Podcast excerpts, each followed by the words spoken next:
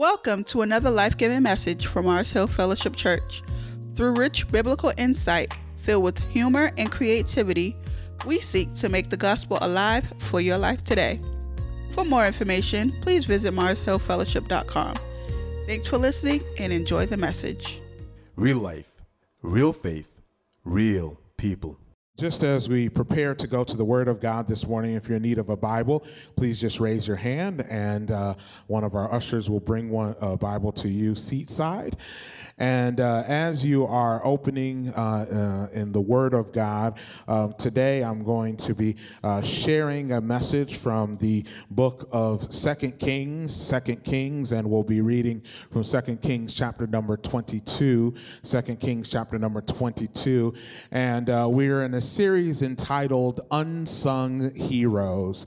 And over the course of this series, we've been looking at different people in the Bible that we often don't hear about or we don't often share about. And, and one of my hearts is that as we reflect upon uh, these sometimes lesser known uh, uh, uh characters in the Bible, that we will be inspired um, by their life and inspired by their example. Because how many of you know that it's not about how many pages that have been written about you or how many people will, you know, know your name or how many likes or followers that you have or, you know, how many times people have retweeted your tweets or, or they said, oh man, that was deep or that was good. Um, but how many of you know that ultimately we'll be judged with what God gave to us? What did we do with it?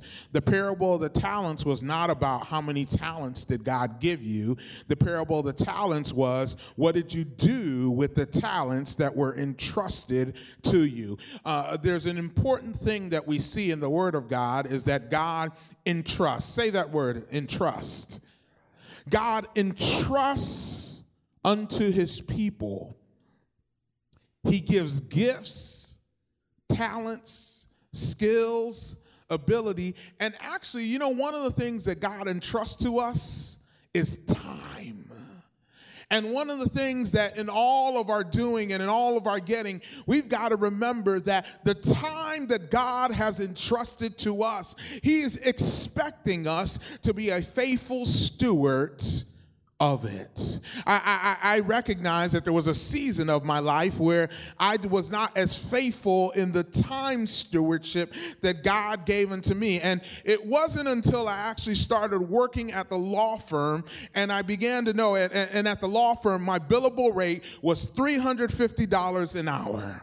And when I started at the law firm, I wanted to do everything. I had an assistant who was there who was meant to help me, but I was sitting there and I wanted to go through and, and, and put together mailing packages and everything else. And one of the senior partners said to me, they said, they are paying you $350 an hour in order to use your legal insight and judgment. They are not paying you $350 an hour in order to staple a package, in order to put things in the mail. And what I learned learned was that even though I had the ability to do it, there were things that I needed to steward over my time to be faithful to it. And not only for myself, because I was thinking, well, you know, I'm not, you know, I, I didn't even want an assistant. I was like, well, who am I to have an assistant and everything else? And, and I was looking at it just from my perspective, but it was also for the ones who were paying the bill. They don't want to look at a bill and say, you know, point, you know, uh, 15 minutes in the the hour in order for him to make sure that a FedEx package went out. They say, Why am I paying him that amount of money for that? And so I had to be faithful not only for what I wanted, but also the one who had entrusted me to do the work that they had called me to do. Likewise, God has entrusted to each and every one of us this life, this journey, this place, and we have to be faithful with everything that God has given to us. Amen? Amen. Amen. As we begin our series, um, we've had the pleasure um, each week of uh, hearing from a different member of our congregation um, who uh, will share a little bit about their unsung hero and also a little bit about their testimony. And I pray that this also will inspire you to be able to know and to receive from also those who are amongst us, because I believe it's not just those who we look at in the histories of Scripture that we can be inspired by, but when we look around us, God has given us here in this fellowship also others who are doing great things for the glory of God. The great things they're doing doesn't have to be that it is reaching world systems and everything else, but what they are doing is being obedient to the call that God has placed on their lives. And as a result of it, lives are impacted for the glory of God. And so this week, I want to welcome um, to the stage this morning. Um, Sister Pastor Carla Hawkins, if she will come and share with us this morning.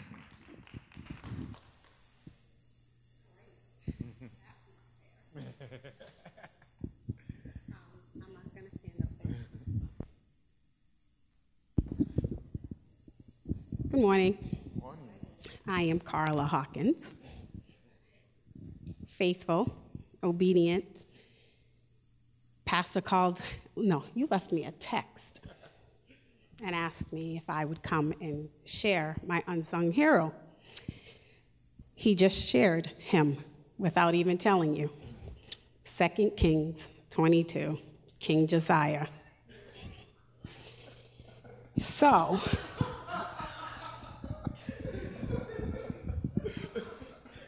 being obedient, um, Obedience is love, faithfulness. I'm not sure where I'm going to go right now because I feel like you're going to preach that. But let me just say this about Josiah. Because of his obedience to the law, not that he was following the law because of legalism, but he was following the law because he loved the Lord. So his obedience changed a nation at that time because he came from evilness. So he changed the nation. I'm going to leave it at there because Pastor probably has a great word. So another unsung hero, staying in a line of obedience, because I definitely have been I'm, I'm supposed to be obedient to the Lord in resting. I have not done that completely as I've been called to do yet.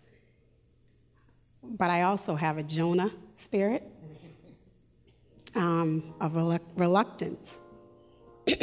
but because I'm so afraid of the Lord, and I don't want to end up in anyone's belly, I don't want to be burnt up, eaten up, or anything, I remain obedient. So, because Pastor Joseph took my real word to share, I'm going to tell you how I got to this point. Um, my mother was ill all of my life, basically. And as a child and being the youngest, that's hard. Um, she lost her first leg when I was, I think, 13 and she lost her second one when I was 18. So basically, my whole childhood, where I was most impressionable, was based on the timeline of her illnesses and how that took its toll in our family. I'm thankful to the training that we had. She didn't have to worry so much about me, neither did my father, because I was obedient. But I was obedient then because I first feared her, then the Lord. So as I grew and got older, I lived in fear, straight up probably until the day she died when I was 35, of doing the right thing because it was going to do something for me. And then when she passed away, I realized doing the right thing wasn't just because of me. Doing the right thing was because it's what God called me to do, to be righteous in everything that I do. So, righteousness, obedience, and faith, it all comes together. but that Jonah spirit, it lives in me, always has, partially because I'm an introvert. Um, but in the background, you can hear um, Shekinah Glory say yes, saying yes to the Lord. So in July 2010, the Lord asked me, What did I want from Him? And I wasn't so sure at that moment. So He then told me that you do things that are right, but are you doing them for the right reasons? So, in a sense, he, in essence, he was saying to me, Am I doing it right for him or for me? So, that thing of obedience, being obedient, not just for myself, but for others. So, my other unsung hero is the slave girl, Naaman. She was obedient. She, was, she wasn't bitter. As a slave, she was obedient to her master, so obedient that Naaman suffered from leprosy and she was the one who told him where to go where he could be cleansed. And he was reluctant because of his pride first. And then he was obedient. And it wasn't until he was obedient that he was healed of leprosy. But the slave girl, she is the unsung hero because she is the one who was obedient first. So obedience isn't just about being obedient for yourself, also being obedient for others. So now I'm going to send you into a moment of soaking because I can't sing my true unsung here. So close your eyes. I'd like you to soak in the presence of the Lord now and ask yourself, what do you want from the Lord? And is it embedded in obedience?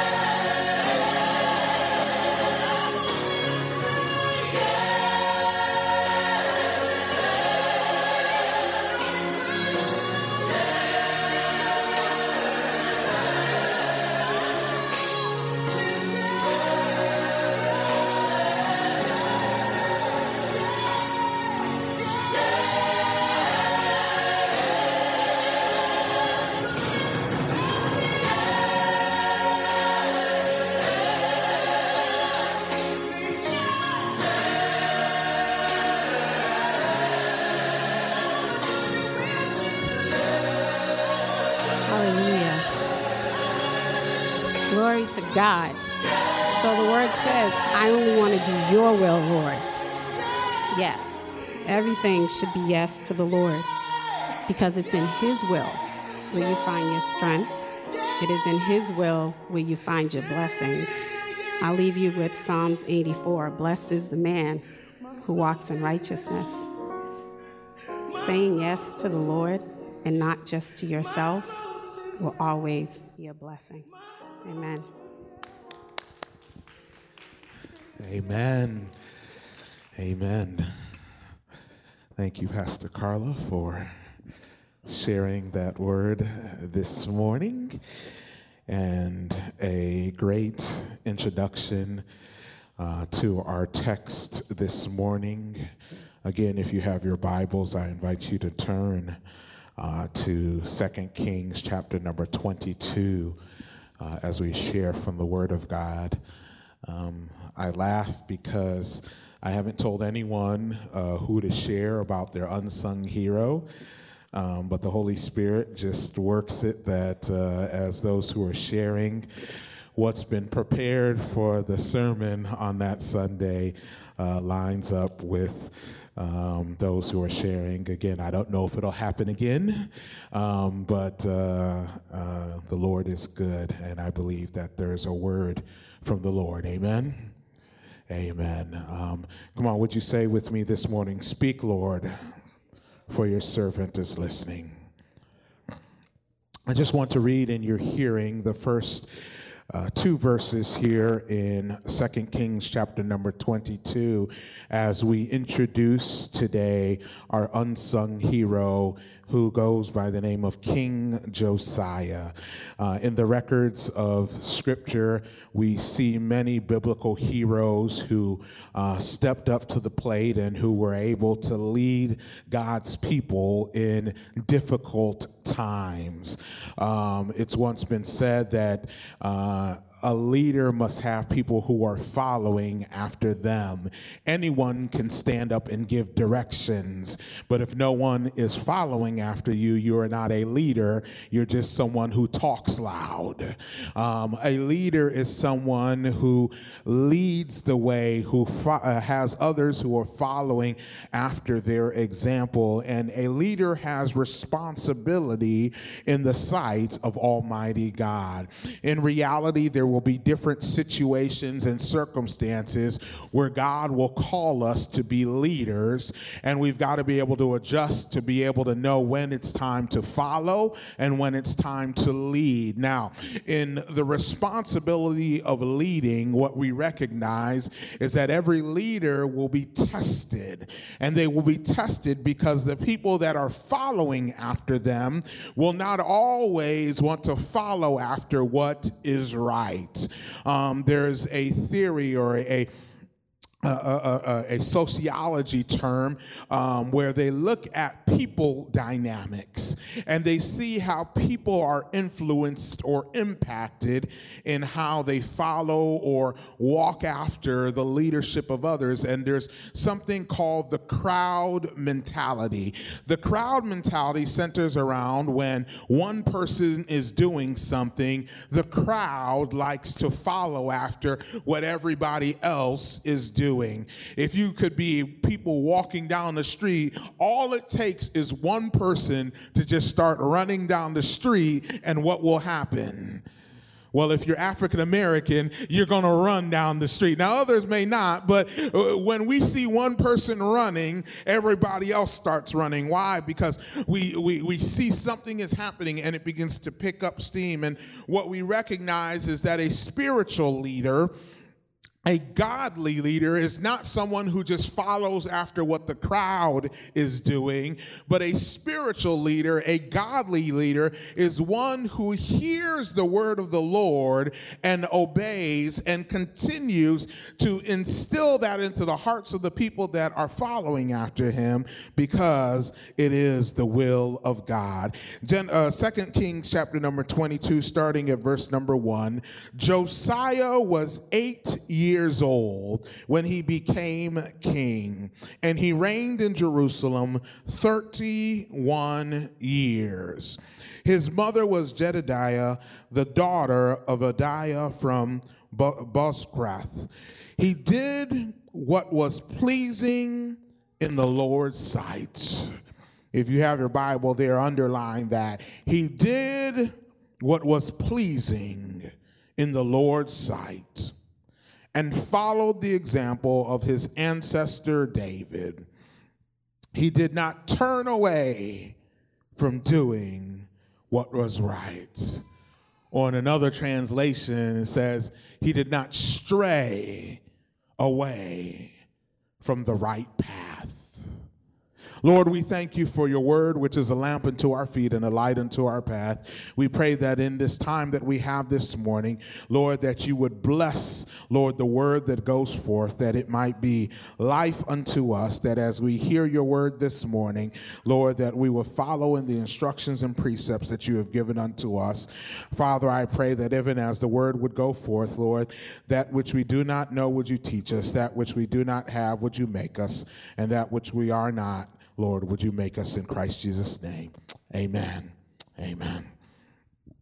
Uh, over the course of the last couple of days, the Lord has been challenging me. And anytime that you soak in the presence of the Lord or spend time uh, talking and uh, not just bringing requests to the Lord, but going before the Lord and saying, Lord, uh, what is it that you want from me right now? What is it that you want uh, me to be doing? Or where do you, where do I need to be uh, growing in or focusing in? And I often take time to make sure that in my prayer life, it is not just simply all all requests. Uh, how many of you know you can go for a long time where your prayer life is only about, Lord, give me this, Lord, change this, Lord, make this happen, Lord, deliver them, Lord, do that for them. And so sometimes we've got to recognize that in the midst of prayer, there is the supplication, the asking before God, but also before God, there is the sitting still and there is the asking God, Lord, what do you want me to hear from you? Lord, what are you saying to me, your child? And uh, as I've been reflecting upon that, uh, this week was uh, was a challenging week as as as we were reflecting and as as I mentioned, as we had this pastoral retreat, and challenging not in a bad way in the sense that um, I, I felt like overwhelmed, but challenging in a sense that I began to hear the Lord giving instructions about these are the things that you need to be doing and focusing on. And, and one of the challenges that can happen is that when the Lord begins to speak to us, one of the things that can happen is that we can become overwhelmed with the task or the assignment that has been given to us and looking at where we are at and how do we fit into what God has called for us to do. Have you ever been feeling overwhelmed by an assignment or something that you had to do. Maybe it was an earthly responsibility. Maybe your boss came to you and said, I want you to lead this project or to chair this assignment. Or, or maybe they said, okay, you've got these additional, all right, I know you were already overwhelmed, but I need you to carry on these additional responsibilities. And you kind of know the feeling of how I felt this week as the Lord began to download to me things that He wanted me to do. And the first thing or the first response is, Lord, I can't do it, or Lord, that's just not me. And one of the things that I appreciate about these unsung heroes is that what we begin to do is we begin to expand our traditional understanding of what it means of who God will use and how God will use them. Uh, one of the things that I, I found in the body of Christ is that we know and recognize people that have what I call are the dominant gifts. Say dominant gifts.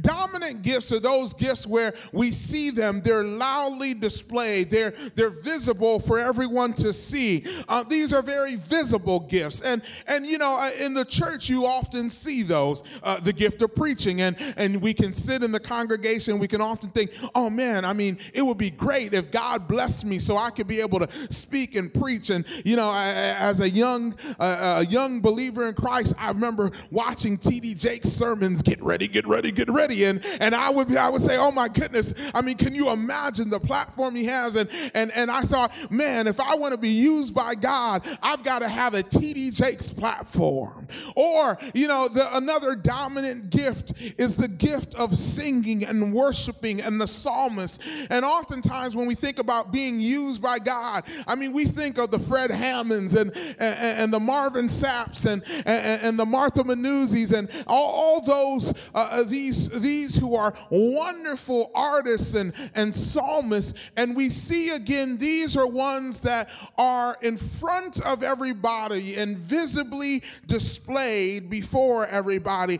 And what can happen is that subtly in our minds, we can think that if I'm really going to be used powerfully by God, I've got to have one of those dominant gifts to make an impact for the glory of God.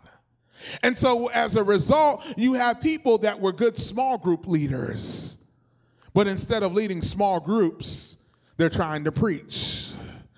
You got people that are great singing in the congregation, but instead of that, they try and create a platform for themselves. And so, what ends up happening is that gifts are underutilized because we don't have a picture in front of us to recognize that it is not just the dominant gifts that God wants to use, but it is every gift that God wants to use. And there is an assignment and a place for every gift in the body of Christ. If we do not understand that every part of the body of Christ has an importance to God, what will end up happening is that God's church will crumble and not function in accordance with his design because the people that were gifted in that way and that helped us to function, the church to function in the way that God intended, were not in the place that they were supposed to be. And oftentimes we can feel a guilt because maybe we feel that we're not gifted or, or, or God has not blessed us in a certain area. We can feel that. Now, listen, we all have a call to evangelize. But maybe we're not the person who goes out and just walks up to people in the middle of the street and starts praying for them. And, and so, what I'm saying is that it doesn't have to be that the model of what you have seen is the only way that the gift is expressed. Amen. How many of you know that? That God can use us in ways. And so, even though we have a responsibility to evangelize, the way that we do it may look differently depending on the personality that God has given unto to us. And so if we take that guilt of feeling that I don't do it the way that Taja does it, I don't do it the way that Pastor Carla does it, I don't do it the way that Sister Davida does it. If we take that and begin to look at it and say, oh man, I'm inspired by Sister Davida, how she does that, and I'm going to use that same level of love and do it in the way that God has gifted me, what kind of kingdom impact would we have? What we begin to see is that it's not so much about our ability to follow and to be like someone else in the kingdom of God. It is more the ability for our heart to be 100% committed towards God and saying, Lord, you formed me and you fashioned me. You've made me who I am. And so now, how? Can I use the gifts that you've given unto me?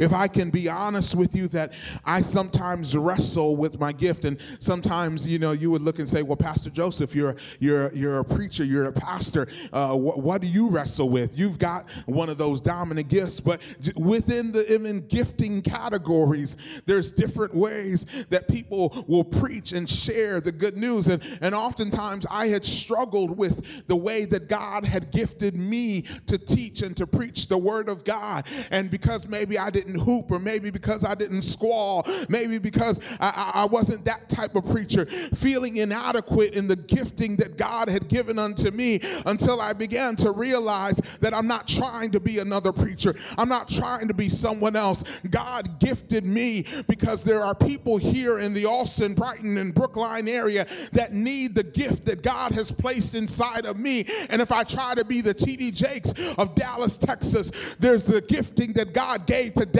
Texas, and Massachusetts, Boston, Massachusetts may need a different gifting. And so, if I'm trying to incite and to be the one who God gave to Dallas instead of being the one that God gave to Boston, Massachusetts, Boston will lose out, Dallas will lose out, and the kingdom of God will lose out. But if I can just be who God created me to be, think about the kingdom impact that God has given unto us. And as we think about that principle, it leads us into the study of this king called Josiah. Uh, what we see here, and in order to understand the context of King Josiah's life, we have to back up to 2 Kings chapter number 21, where we have what I call the prelude of bad spiritual leadership. One of the things we recognize is that legacy follows. And the, what we set into motion will start off and to put into place a legacy. And when we read, read in 2 Kings chapter number 21, we read of the king at the, of the time, Amon. And the Bible says that Amon was 22 years old. And in verse number 20, it describes his leadership. If you see that here in 2 Kings 21 and 20, let's look at what it says he says, He did what, excuse me, what was evil in the Lord's sight, just as his father Manasseh had done. So, what we begin to see here is that we have a king, uh, Amon, who comes into leadership. His father was a wicked leader, and now his son is following after the same spiritual principle. He, the wickedness that his father Manasseh had done, Amon comes in and does the same wickedness, the same foolish things, and all of those things continue in the legacy. And now, one of the things that you see here is that as he does evil in the sight of Almighty God, what were some of the things that were happening? In verse number 21, he says, He followed the example of his father, worshiping the same idols that his father had worshiped. Now, the people of God have known time and time again, God has said, I am a jealous God. You will not worship any other gods. But every time that God redeems the people, what happens is that they, they, get starstruck. They start to see the the things that they see around them. They see the gods of the people around them, and they began worship them, worshiping them. And Amon did the same thing. He followed the example of his father. He worshiped the same idols that his father had worshiped. And it goes on to say, verse number 22, he abandoned the Lord. He abandoned the Lord. And what happens? He abandoned the Lord, the God of his ancestors, and he refused to follow the Lord's ways. I'm skeptical of people who are always brand new about everything. You know, the, the other day, my, my son, he was telling us something, and, and I remember Pastor Ophelia went to him and she says, You know, I was a child once too, and, and I, I do know what it is to go through childhood. And, and you know, uh, he, he, he thought in his eight year old wisdom, Come on. You ever been around an eight year old? You, you ever been around one who, who knows it all, who has everything figured it out and, understood? And so uh, she told him, listen, in your eight year old wisdom, there are things that I've gone through and I've seen before you have. And so what happened was that the people did not understand the history that had came before them. And as a result, they did not follow the Lord's ways and they, they abandoned the ways of the Lord. And look what happens here? You have chaos going on. And what happens when you have chaos? Look what the text says in the next verse. He says, Then Amon's own officials conspired against him. Wow. When you don't follow after the Lord's ways, chaos will always ensue. And so they did not follow after the Lord's ways, and his own people started conspiring against him and assassinated him in his palace. So now you've got craziness going on. The king is assassinated, and then what happens? But the people of the land killed all those who had conspired against King, King Amon, and they made his son Josiah the next king.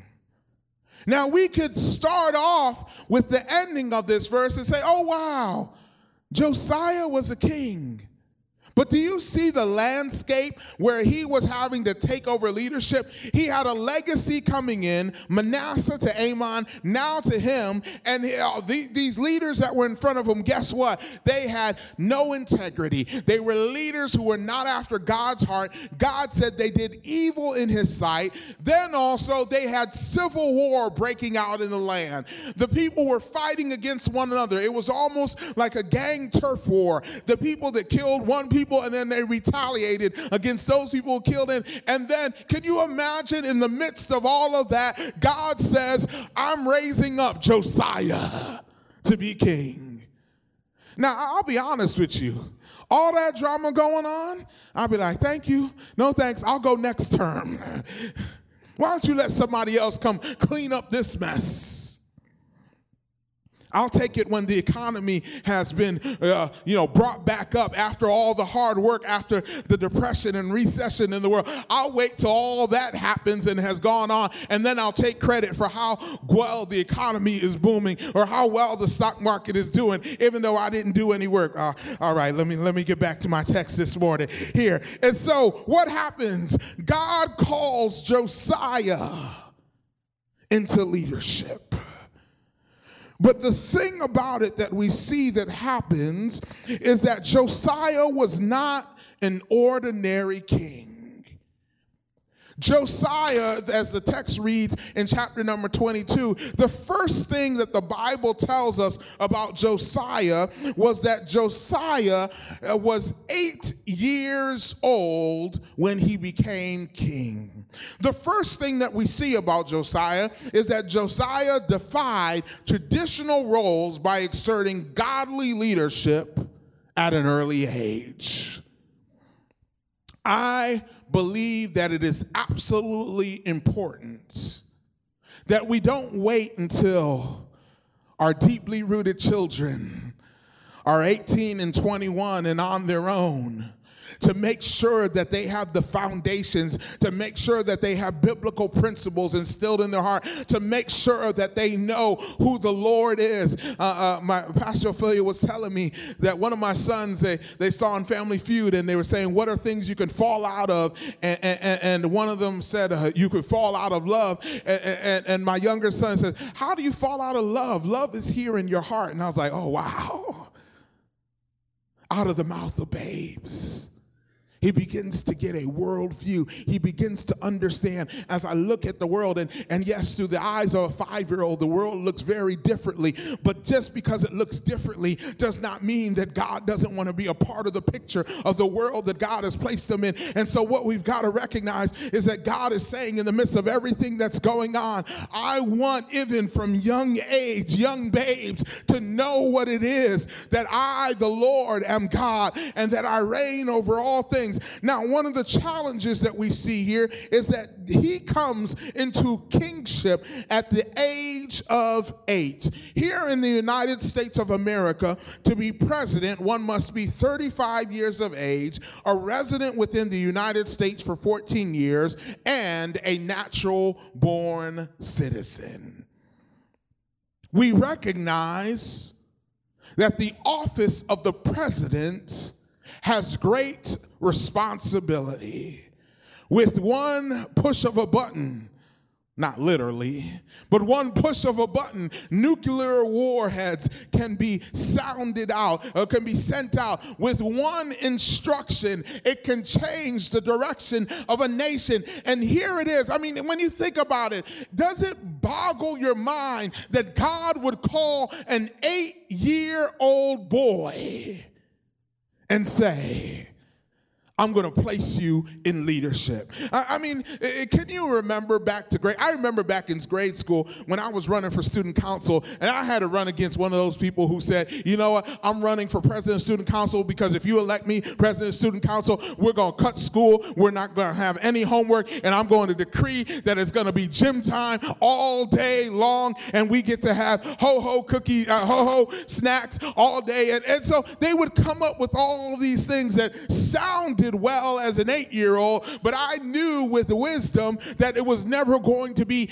implemented. And so you can imagine that an eight year old is coming into office, that what would happen. But here was the interesting thing about what God had said about Josiah that Josiah did what was right in the sight of Almighty God. How did that happen? It meant that even at a young age, he knew that it was more important to follow after God than to do what pleased him. I mean, come on, because think about it. As children, what do you want to do? You want to do what pleases you. And, and it's not just children. Come on. Some of us, 35, 55, 75, and all we're thinking about is doing what pleases us. But from a young age, Josiah understood that even though this might feel good, even though this might be what I want, I want to please Almighty God. And one of the things that amazes about me is that he defied it because almost he had the freedom because he said, Listen, there's never been an eight year old king before. I'm going to have to rely not on my own strength, but upon God's leading to show me, Lord, this is the gift that you've given to me, and what do you want me to do with it? The second thing that we see about Josiah is that Josiah's gift of administration was used by God. I love King Josiah because when we look at Josiah, he started off in the kingship at eight years old, but God had gifted him in a unique way. He wasn't the priest of the time, he wasn't the one who was the prophet of the time, but God had gifted him with a gift of administration. I, I recognize that we will shout about someone who can sing runs up and down. We will get excited about someone who can play chords. They can get on the B3 and, and, and they'll hit those chords. And when they hit those chords, you just feel ooh, a shake come in your body. We will get excited about someone who can just sing heaven down, but we don't often get excited about someone who has the gift of administration. I love the gift of administration. I love those who have the gift of administration. Give me some godly people who can balance a checkbook. Amen. Amen. You looking for a spouse? Look for a spouse that has a gift of administration. Come on. That, that, you know, some of us we looking for some sexy qualities. I want a bald head and I, I want him to be this tall and everything else like that. But how about you think about find a spouse that has a gift of administration, someone who can make sure that things get done. And when they say something will get done, it gets done. You don't have to worry about ask 10 times, did you remember this? Did you remember that? But how about somebody who says, I'm going to use the gift that God has given unto me for the glory of God? I remember when I was teaching a seminar on uh, dating with a godly purpose, they say, you know, oftentimes we look for a spouse based upon what we think is sexy at the time that we're looking, that we are, the age that we are. But they said that you want to find somebody who will have characteristics of sexiness when you're 70, 80. And now, now beauty can be beautiful and sexy at 70 and 80. But let me tell you something. When you're 70 and 80, you ain't trying to look about, you know, like, well, you know, how good are the abs? You try to look at, will they take care of me? Will they put in my false teeth when I'm a, when I'm worried about in the morning? Will they sabotage? I mean, will they make sure that my dentures are going in right? They're looking for someone who can care for you. Not someone who will just have characteristics that will be here today, gone tomorrow. So, what do we see here? Josiah had a gift of administration. Look here in chapter 22 in verse number 3. It says, In the 18th year of his reign, King Josiah sent Shaphan, son of Azaliah, and the grandson of Meshullam, the court secretary, to the temple of the Lord. He told him, Go to Hilkiah, the high priest, and have him count the money the gatekeepers have collected for the people at the Lord's temple.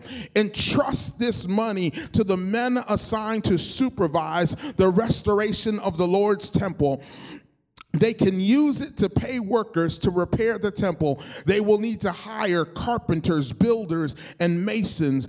Also, have them buy the timber and the finished stone needed to repair the temple, but don't require the construction supervisors to keep account of the money they receive, for they are honest and trustworthy men. L- let me park here for a moment. Because oftentimes, what can happen in the body of Christ is we can just look at and say, well, well, just as long as the Spirit is upon them, that they are anointed, you know, and, and, and oftentimes what will happen is we have visionaries but we don't have implementers. We have people who can see in the spirit. But how many of you know that if the prophet says something, you need someone who will carry out the instructions that the prophet has said? And what we see here is that Josiah had a gift of administration. First of all, he recognized, he put into order a system. He put into a system, he put the managers who were over there. Then he made sure that here was hiring criteria. Then he made sure that you have to have people who are skilled in different areas. Don't you see here that the Bible didn't just say, oh, go find some people in the street and just go and make them build the temple. They had an assignment to rebuild the temple. And what did he say? Find the skilled carpenters, find the skilled art, artisans, find the people that were there, and then have the people that you will use the money. And so he gives even the temple money. He begins to say, I'm going to set a budget out in order to get this task done. And so Josiah was a skillful administrator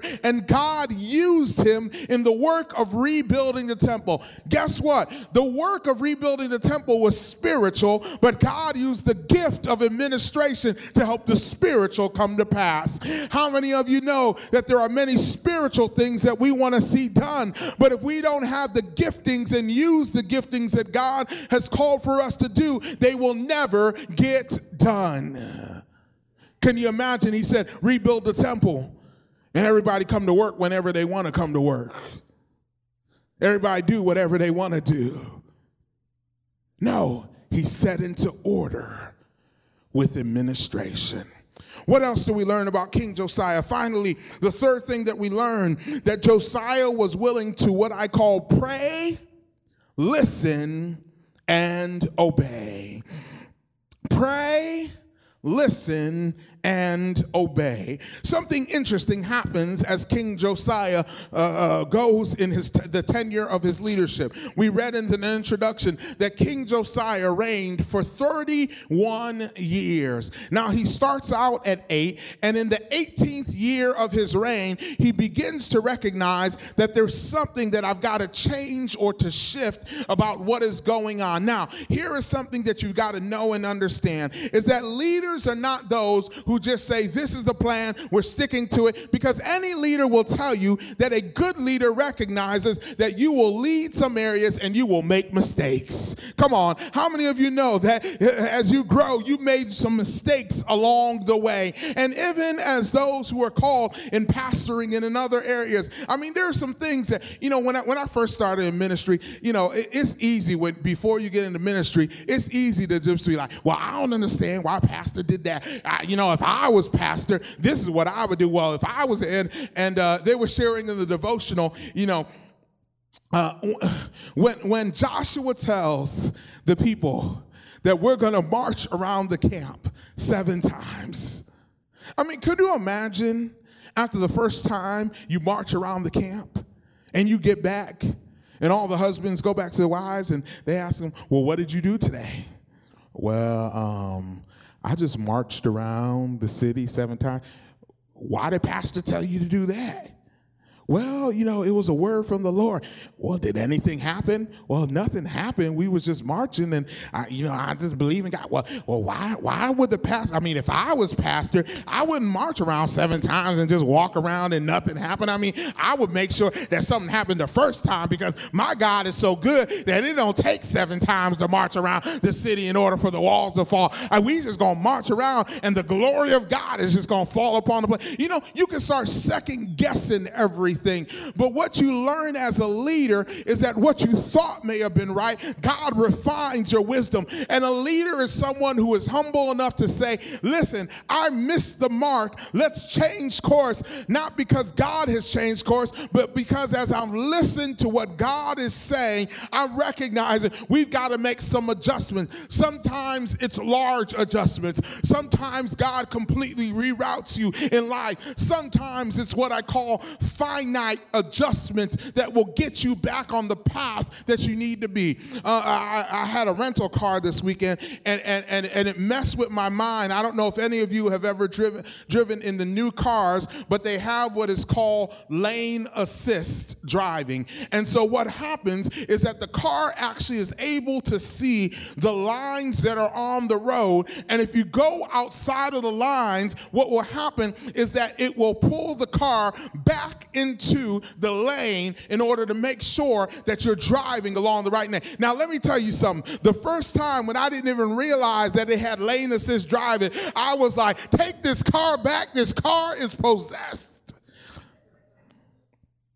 But what happened is, you know, it was funny because the first time I realized what was happening, and then what happened, I, I, tested it a little bit. I just purposely started going outside the line to see. But one thing I noticed as this action would take place is that when it was pulling the car back into the lane, it never took the sharp jerk and pulled the car back in the lane. It did a slight correction and then turned it back and got me right back in the lane.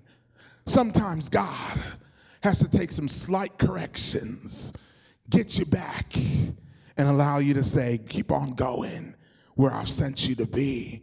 And this is what happens here with uh, Josiah. What happens is that they're living in a land. You remember the legacy that was before Josiah? Manasseh did not serve God, Amon did not serve God, and they had put up idols to all these other gods. And here comes King Josiah. Now, King Josiah only knows about the Lord, but then he begins to sense God, there's something more. I, I believe there's something that's happening. And in verse number nine, Shaphan went to the king and reported, Your officials have turned over the money collected at the temple to the workers that supervise at the temple. Shaphan also told the, uh, the, the king, Hilkiah, uh, Hilkiah, the priest, has given me a scroll.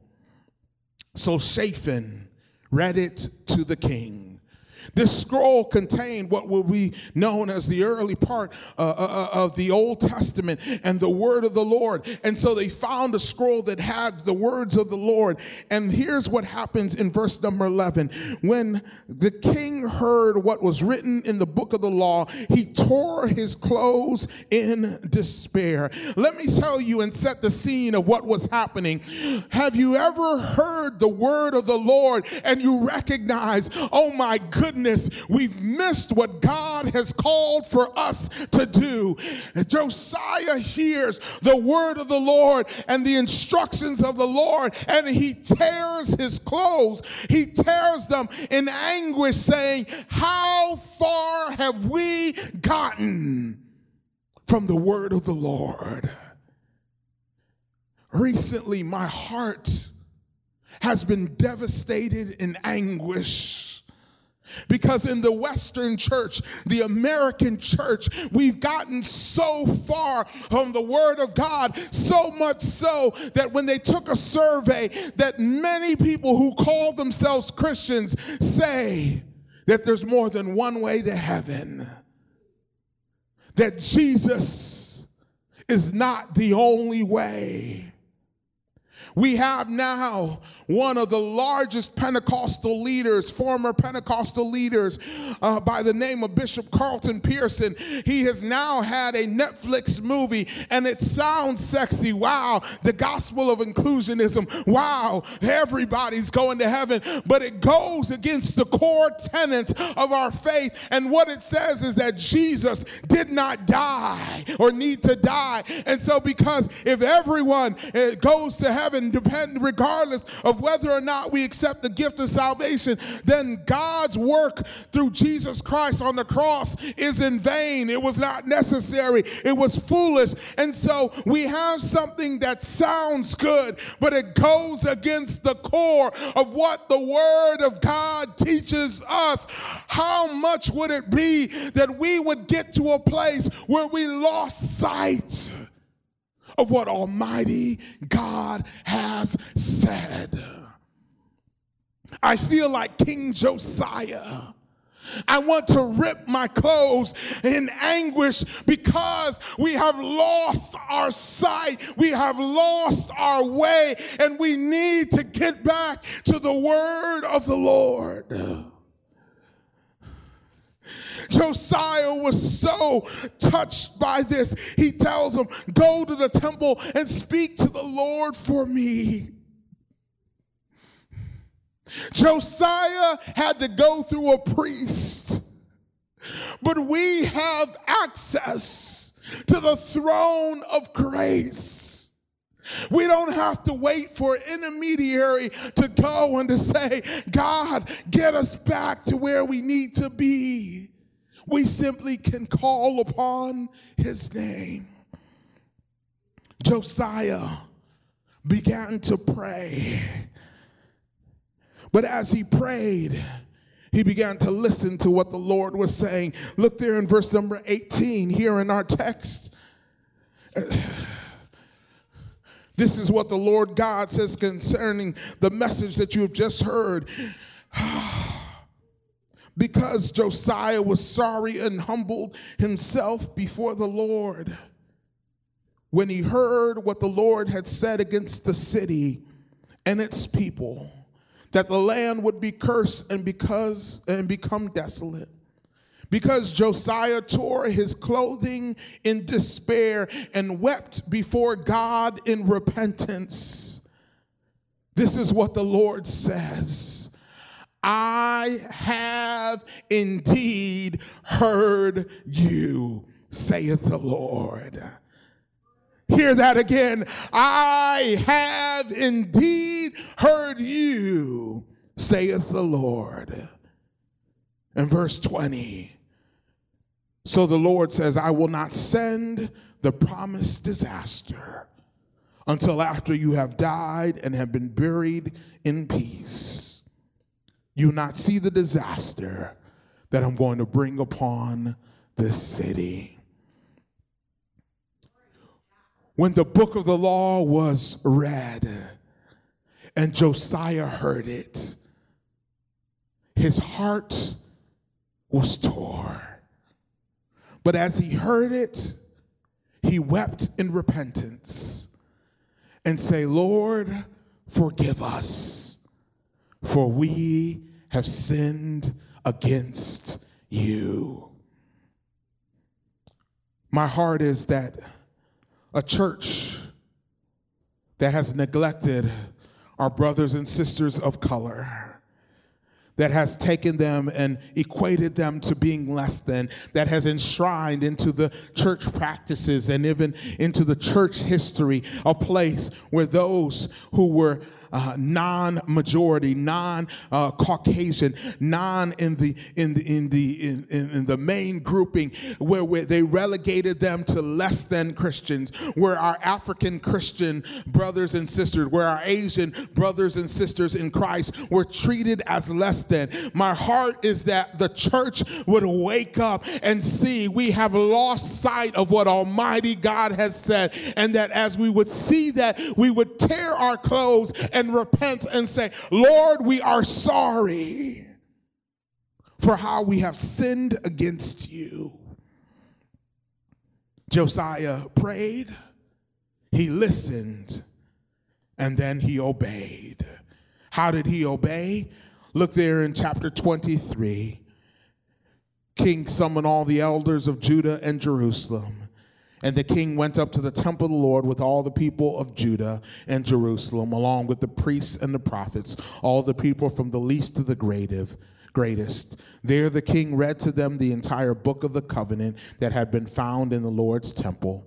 Verse 3 The king took his place of authority beside the pillar and renewed the covenant in the Lord's presence. He pledged to obey the Lord by keeping all his commands, laws, and decrees with all his heart and soul. In this way, he confirmed all the terms of the covenant that were written in the scroll, and all the people pledged themselves to this covenant.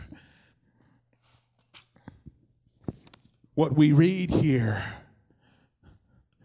is that we have access. The uh, studies have said that most people have access to two to three Bibles in their own household.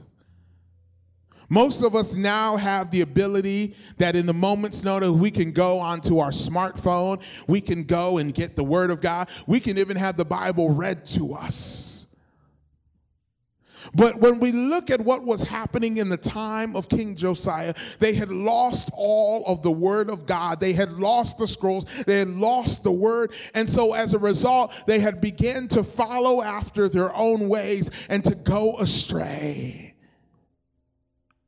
But when they went and they found in the temple the book of the covenant and the word of the Lord, it was so prominent. They were so excited to hear the word of the Lord that you know what they did? They said, Come on, let's gather together. I mean, can you imagine that we went on Boston Common and every day everybody gathered together and they said, Just sit down and hear. This is what the word of the Lord says. And they began, as they heard the word of the Lord, they began weeping. I mean, when is the last time that you began weeping with joy that you could hear the word of the Lord. And this is what the Lord says unto us follow after my ways.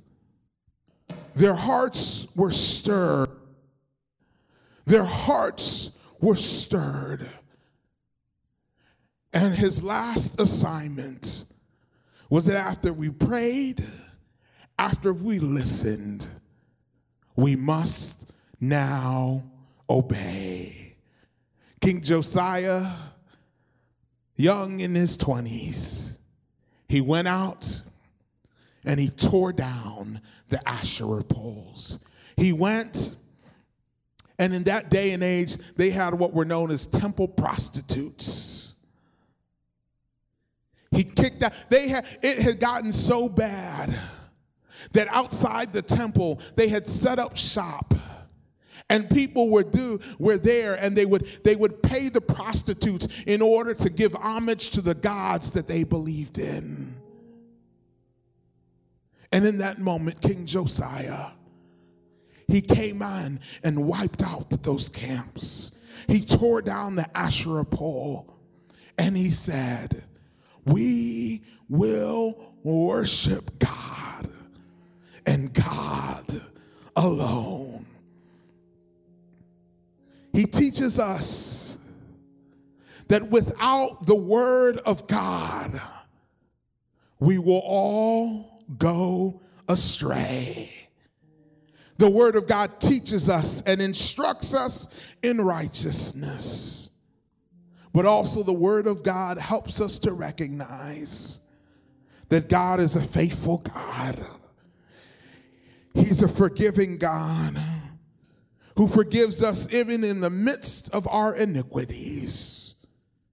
He invites us to draw close to Him and says, I will be with you until the very end of the age. Every head bowed and every eye closed. Father, we thank you for the life of King Josiah. Lord, even as we've just taken a moment this morning to highlight some of the parts of King Josiah's life, there's so much that we can see from the life of this king. Lord, we're thankful unto you that you used an eight year old boy to turn from the legacy that was in front of him and to start and to put into place a legacy of righteousness and holiness and godliness. Lord, by the actions of one man who was willing to exhibit spiritual leadership, a whole nation was saved and impacted for the glory of God. And so, Father, we pray that we as your people, Lord, we would have the courage like Josiah had. Some of us, we didn't have examples before us that we could follow after, or maybe even the ones who are in front of us did not follow after your ways. But Lord, help us to even make an impact where places we have not even thought or known that we could. But Lord, as we follow after you, we will do all that you've called for us to do. Father, I pray that our hearts will be willing to pray and ask you, oh Lord, what is it that you want from us? Lord, as Pastor Carla even instructed us that we would say yes, oh God, to you. That as we listen and hear your word, obedience would be our portion. Father, teach us to obey all of your precepts and all of your instructions. And that as we do that, that your will will be done in and through each and every one of our hearts. Lord, we ask your favor upon us even as we go throughout this week. May the glory of the Lord strengthen and encourage us. It's in Christ Jesus' name we do pray. And everybody said, Amen and amen and amen.